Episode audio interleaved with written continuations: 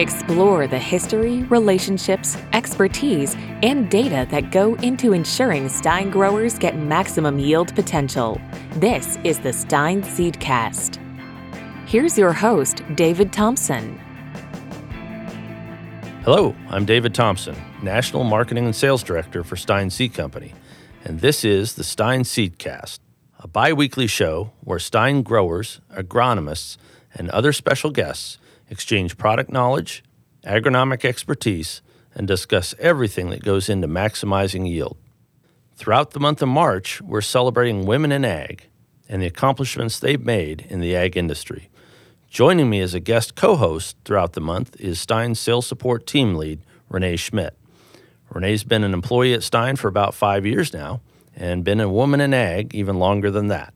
She and her husband Marty live on an acreage just outside of Adel, Iowa, they raise livestock and they raise their four children there. Renee, thanks for joining us as a co host for this month of March. Thanks for having me, David. On today's episode, we have a special guest, McKenzie Gettler, FFA advisor at ADM High School in Adel, Iowa. McKenzie Gettler has been an FFA advisor for more than a decade. Originally from Menlo, Iowa, McKenzie graduated from Iowa State University in 2010 with a degree in agriculture and life sciences education. Before joining the ADM school district as an FFA advisor, she was a teacher and FFA advisor at Orient Macksburg High School for five years. In her free time, she enjoys showing horses, playing with her dogs, fishing, gardening, being a mom to her two kids, Gage and Hazel, and they're cute, by the way, and working around the farm, which she shares with her husband Brett, south of Casey, Iowa. Thanks for joining us today, McKenzie. Thank you. Thanks for having me. We're glad to have you. So tell us a little bit about you. Tell us about your background. Sure. So, um, like you mentioned, I grew up um, in Menlo, Iowa. I kind of lived on what I would consider to be a hobby farm. I did actually, after graduating from high school, I did actually also attend Kirkwood Community College um, in the area of equine science technology. So in 2005, I graduated from Kirkwood and actually moved to Florida and worked on a horse farm for a few years. Um, while I was down in Florida, I kind of I worked with a lot of youth down there, um, and so it kind of helped me decide to come back to Iowa State. Um, and yeah, so I graduated from Iowa State. I've been doing the teaching gig for 12 years now, so this is year 12. And like you mentioned, uh, my husband and I live on a hobby farm southeast of Casey. Um, so kind of a diverse background, I suppose, um, in agriculture. Have you always wanted to work in the ag industry? Did you think that that's where you would end up? Um, yeah. Um, it's kind of when I think back on it, um, I always had an interest in animal science, just like every uh, young kid does, right? Um, and I wanted to be a vet when I was younger um, until I worked at a vet clinic. And then I decided I did not want to be a, a vet anymore. Um, but um, I've always been interested in agriculture and also working with youth. Um, some of my favorite things were when I was in high school, I got uh, the opportunity to be able to do some job shadowing with some elementary teachers. Um, and I also then also got to work at the vet clinic. So I think I've always kind of liked ag and youth, and and so uh, when I ended up deciding to come back to be a teacher, it just kind of merged itself together. Who doesn't want to work in agriculture, right?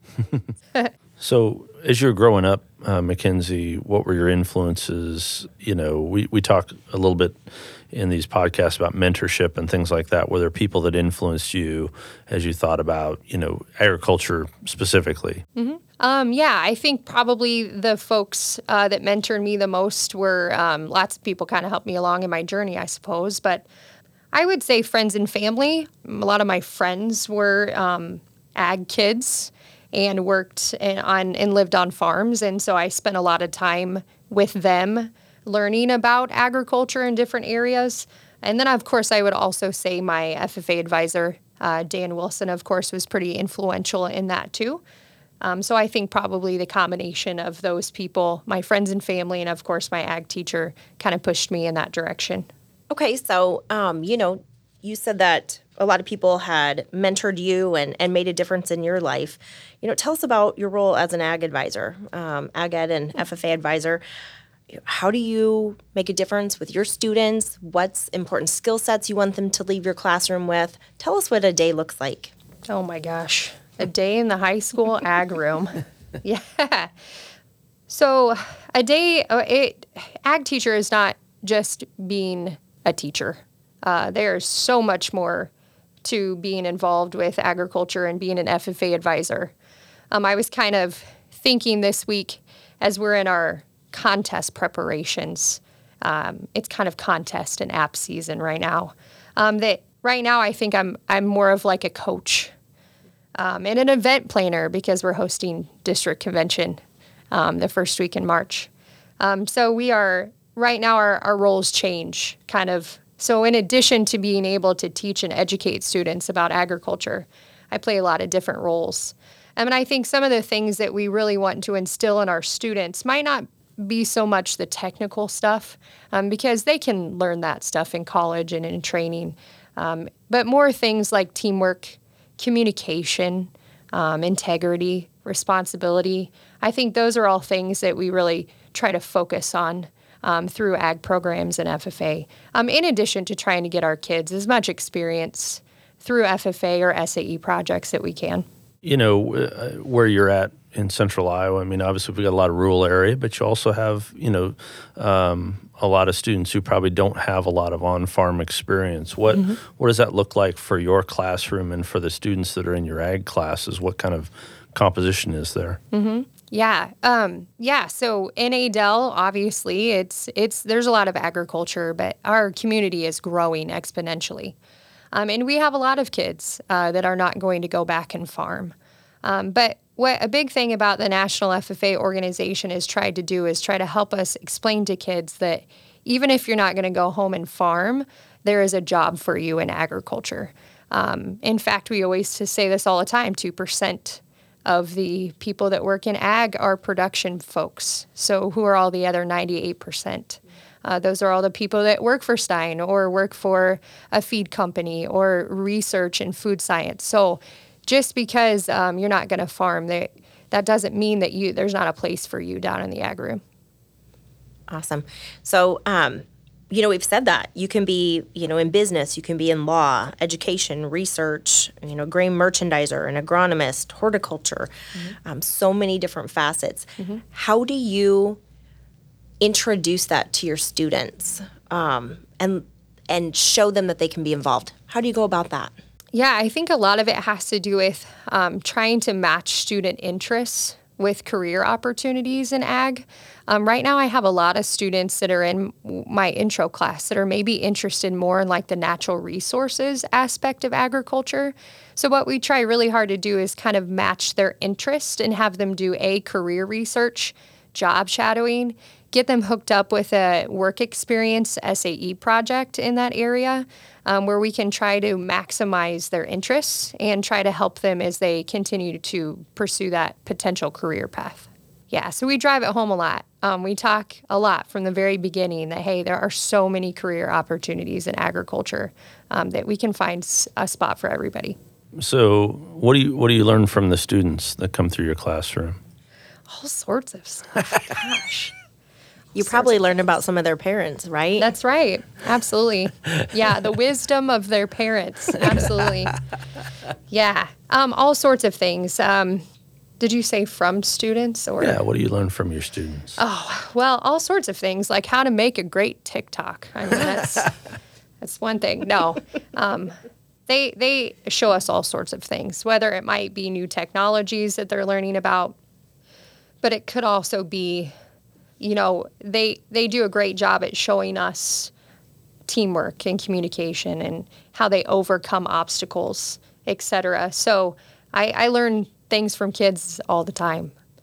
It's kind of hard to think of a specific example, but um, there's just lots of things that they um, teach us. Um, patience, hmm. um, also, and um, you know, how to be better teachers and how to be better cheerleaders and advocates for them. I think over the 12 years, I've I've just learned a lot. Again, kind of back to the fact that um, our high school ag programs are maybe not so much technical anymore, but more about trying to help them along in their um, post secondary explorations. So. Just trying to piece those interests and career opportunities with them and get them experience in something. Um, I'll use welding as an example. Sometimes we have girls that don't think that they can do welding, right? And uh, which actually, if if we can get them to overcome that apprehension of starting the welder and and trying to re- lay down a bead, um, they can be such great welders, and they can be so successful in that area. And so it's just that. Uh, well, why? Why? Why is that just for boys? You know what I mean? Why can't you uh, get into um, ag systems technology? Why can't you try some of those mechanical areas? You know what I mean? Why does it have to just be for boys? And so I think it's just again, if they have an interest in that area, it's more of cheerleading and coaching, and you can try it. Let's let's get you some experience and let's get you going down the right path. Would you say on the side that you're a pretty good welding teacher? Um, I actually right now am not teaching welding. Oh, okay. Um, we do we do do that do our through our industrial tech department at ADM High School. Um, but I love welding, um, stick welding. Um, I I always kind of laugh. I share this story the first time at Orient Macksburg because I did teach it down there. Um, that I fired up an oxyacetylene torch. Like all the boys like hid behind the tractor because um, they thought that I was gonna you know blow something up. Um, but um, it's fun, and I, I, I actually enjoy that area of um, trying to teach students some of those kind of basic skills. Um, but we have some students that do also welding at DMACC up at Perry Van Kirk Academy and are very successful through that program too. So I don't get to teach it right now, um, but it's definitely something that I enjoy. Can you teach me how to weld? Uh, yeah, sure can. sure can. I'm going to teach you on a cracker with some cheese first, oh. and then we're going to go at it. Yeah, it'll be great. Yeah. Um, so, McKenzie, you've had a lot. You've had you know enough time. I think you've had students out in getting out into the industry. Are there things you look back on that you say, you know, that's something that was instilled through our classes for people who are out in the out in the working world? Yeah, I think one thing. Um, through Ag Ed and FFA that I think all of our students have just grown tremendously and are in those areas of like they are just tremendous leaders. We have so many students that have gone on to take on leadership roles in college and in their communities. And it's just kind of exciting to see um, the steps that they've taken to be involved in, a, in leadership and where they're at now. Um, same thing with public speaking. Um, that's one thing that I just from the time that they are freshmen to even when they graduate high school, it's just amazing to see their progression and their confidence um, in being able to be a speaker in front of other people. Um, and that's translated into them again in those leadership roles out in their communities. Um, also, with FFA, we're always really proud of the fact that we teach kids parliamentary procedure. So then when they go accept these leadership roles, that they know how to run meetings and um, you know, be efficient in, in things. So those are just a few examples of things collectively that it's really exciting to see our students being able to do and, and do well.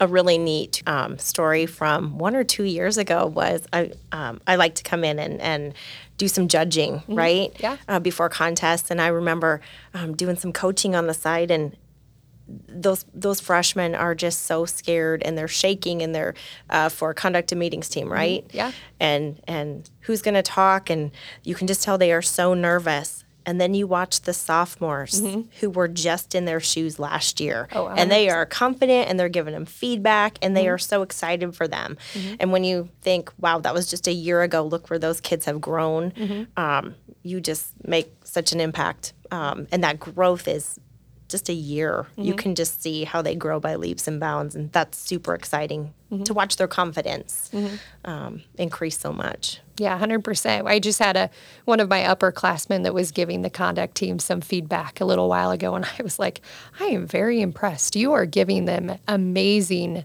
amazing feedback. You know what I mean? And so, um, props to that student for being able to have the confidence to do that. So yeah, they do great. Those freshmen, they get they get so good. Yeah. That's fun to watch. Yep, they're awesome. So being a woman in ag, you are walking the walk every day.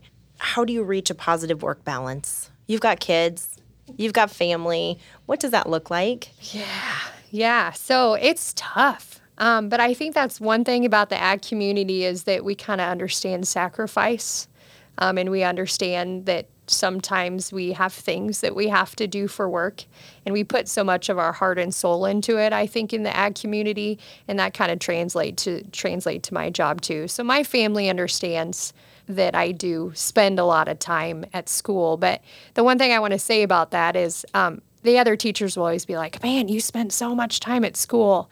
And i wouldn't do that if i didn't really truly believe in those kids that I have. And I know that's really cheesy to say, but um, I have just great kids. And that makes the time that we spend at school worth it. You know what I mean? Especially kids that are just very hardworking, that want to put the effort into. Um, but, anyways, one thing I was going to say about that work life balance is that I make sure to make that when I go home, I am present with my kids. I don't take work home if that means that I maybe have to stay an extra hour after school to finish grading, etc., once I go home, I leave it. I leave it at work. You know what I mean? And I spend the time with my kids and maximize my time there. And then when we're ready to reset at school, I'm going a thousand miles a minute to to get home as quickly as I can. So um, it's hard though. Of course, we put in a lot of time, but we enjoy doing it. I think that's the passion behind um, so many things in the ag industry. You know, something I think about is the long hours, the hard work, uh, you know, mm-hmm. staying till the job's done. Mm-hmm. But that's how we're raised, right? Mm-hmm. Yeah. And it's that work ethic mm-hmm. that you hope goes on to the next generation also. And gosh, you play a daily impact in that, and that's exciting. Mm-hmm. It is exciting. I have the best job. You guys probably say that too, but I have a pretty cool job. I love being an ag teacher listeners to our podcast, what would you like them to know about the work you do, both as an ag instructor, as an FFA advisor? Okay, I want them to know just what a positive impact FFA and ag ed has on students, and um, to make sure that you support those programs in your local communities because the students that we turn out of our ag classrooms are amazing. Um, they are great communicators, they are confident, uh, they know how to speak and interact with other people very well. Um, so they're uh, awesome programs, and um, I just want them to know how much hard work and effort uh, comes into those and make sure that they support them. Okay, so follow up. So, what can business owners, mm-hmm. parents, mm-hmm. community people do mm-hmm. to help keep that momentum? Yeah, all sorts of things. Whether it be, um, you know, advocating for your programs, like maybe through your school board um, or with your school board to make sure that they continue to support those programs. Um, same thing with possibly your legislators and making sure that they're su- supporting your programs as well.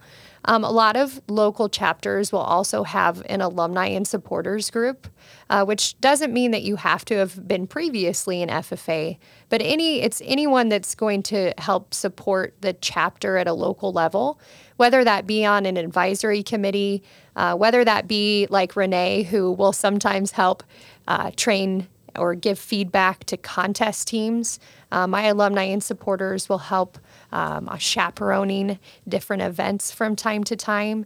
Um, so that's one way if your local chapter has an alumni and supporters group, uh, that's one nice way to do that too. So those are just a few ideas of ways that you can get involved. Also, too, there are always opportunities for uh, judging at different events. So with the FFA, we have leadership and skills contests where you can uh, participate as a judge in all sorts of different contests um, such as public speaking or ag issues. What else? Ag impact. So, jo- job interview. We've got all sorts of contests. This is contest season for us. So, getting involved in that capacity as a judge as well. Just a few ideas. Yeah. Do you have any funny stories or any moments you learned something over the le- the years you weren't expecting? Funny stories. Oh my gosh. Um, um, students are hilarious. just a couple things. I remember one time we were at National, uh, learn to make sure that you do not lock your keys in your suburban when you are in the middle of nowhere in Versailles, Kentucky, at a tobacco farm uh, with no ab- ability to be able to unlock the school suburban with a whole bunch of students. Um, same thing uh, with keeping track of cameras that may or may get not get lost at certain places where you have to wait at the police station to get your FFA camera back in Indianapolis because it got left on accident in a park. Um, so just some fun stories like that. But again, the kids just uh, make all sorts of memories for us. Those are just a few that come to mind. And we are very grateful as parents for all that you put up with with our kids. oh, yeah. for those tuned in, we've been listening to McKenzie Gettler, who has generously shared her experiences with us on what it's like teaching the next generation of women and students in ag. Thank you so much for joining us today, McKenzie. You're welcome. Thank you so much. Thanks, McKenzie. Be sure to tune in next week when we'll talk to Jennifer Marion, another FFA instructor from the Woodward Granger Community High School. To never miss an episode, subscribe to the Stine Seedcast wherever podcasts are found. We'll talk to you next time, and until then, remember Stine has yield. Subscribe to the Stine Seedcast wherever podcasts are found. To learn more about Stine and its elite corn and soybean genetics, visit stineseed.com.